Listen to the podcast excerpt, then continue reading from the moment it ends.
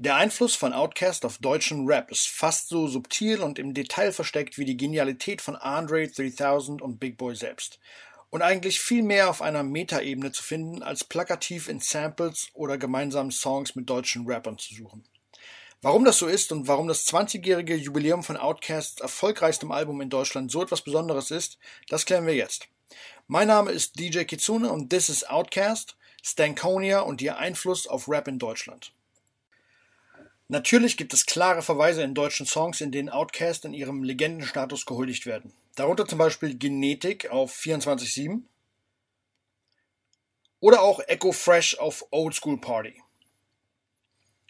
Um aber eine ganz klare musikalische Referenz oder einen von Outkast geprägten Rap-Stil in deutschen Songs wiederzufinden, war ihr Sound stets zu vielseitig, sich ewig wandelnd und teilweise bis zum Anschlag progressiv, sodass ein einfaches Kopieren und Nachahmen schlichtweg nicht möglich war.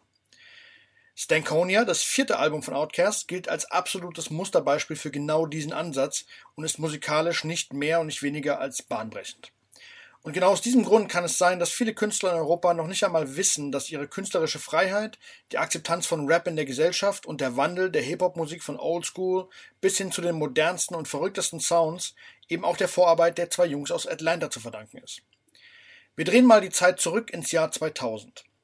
Rap in Deutschland wird dominiert von den Sounds von Sammy Deluxe, Curse, Freundeskreis, Cool Savage und den Beginnern. Hip-Hop trauert immer noch den Toten von Biggie und Tupac nach. Puffy und Mace glänzen in Shiny Suits.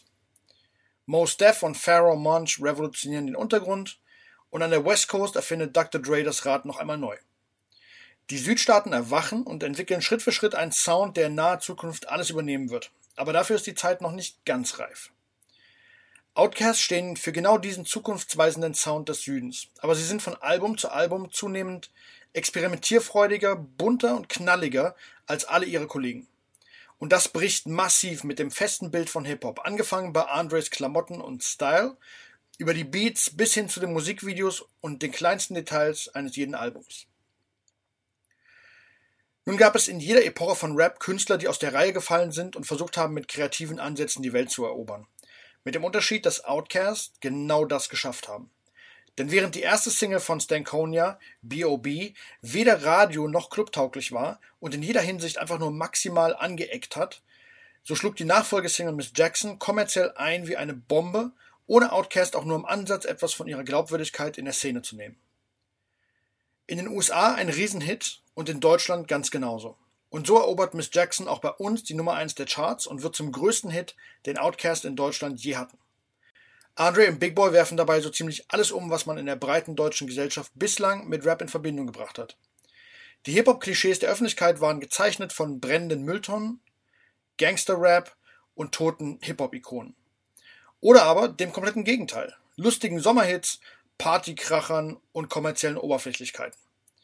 Und diese Stereotypen fanden sich auch in der deutschen Szene wieder. Und dann kam Outcast und brachen mit allen Klischees, klangen wie nie jemand zuvor und hatten ein musikalisches Niveau, das sich hinter niemanden verstecken muss. Und nahmen die deutschen Charts im Sturm. Hat das der deutschen Rap-Szene im Jahr 2000 direkt geholfen? Ja. Allein schon deshalb, weil Radio und TV auf einmal ein anderes, offeneres Bild von dem hatte, was Hip-Hop auch in Deutschland sein kann. Viel mehr noch hat es aber die Generationen danach beeinflusst, die keine Angst hatten, mit den festen Mustern der ersten und zweiten Generation des deutschen Rap zu brechen. Junge Künstler, die inspiriert von Stankonia gesungen und gerappt haben, verrückte Sounds benutzt haben und sich trauten, künstlerisch anspruchsvolle Musikvideos zu drehen und sich trotzdem stets zu 100% als MC und Kind der Hip-Hop-Szene zu sehen. Outcasts gelten insofern völlig zu Recht als Pioniere dieses Balanceakt, der extremsten Experimentierfreudigkeit auf allen künstlerischen Ebenen und gleichzeitig als tief verwurzelte Band in der Seele von Hip-Hop. Etwas, was deutsche Künstler wie Tour, KIZ, Oli Banjo oder Jan Delay in den Folgejahren in unterschiedlichsten Ausprägungen perfektioniert haben. Und genau deshalb ist es nur richtig zu sagen, danke für 20 Jahre Stankonia. This is ist ein Podcast von Alles Gold. Die Redaktion mache ich, Zino Backspin. Also jetzt schön einmal alle auf Folgen klicken und keine Folge mehr verpassen. Die besten Songs gibt es in der Alles Gold Playlist auf Spotify, Deezer, Apple Music und Co. Ach ja, und natürlich YouTube und Insta-Abo nicht vergessen. Ciao.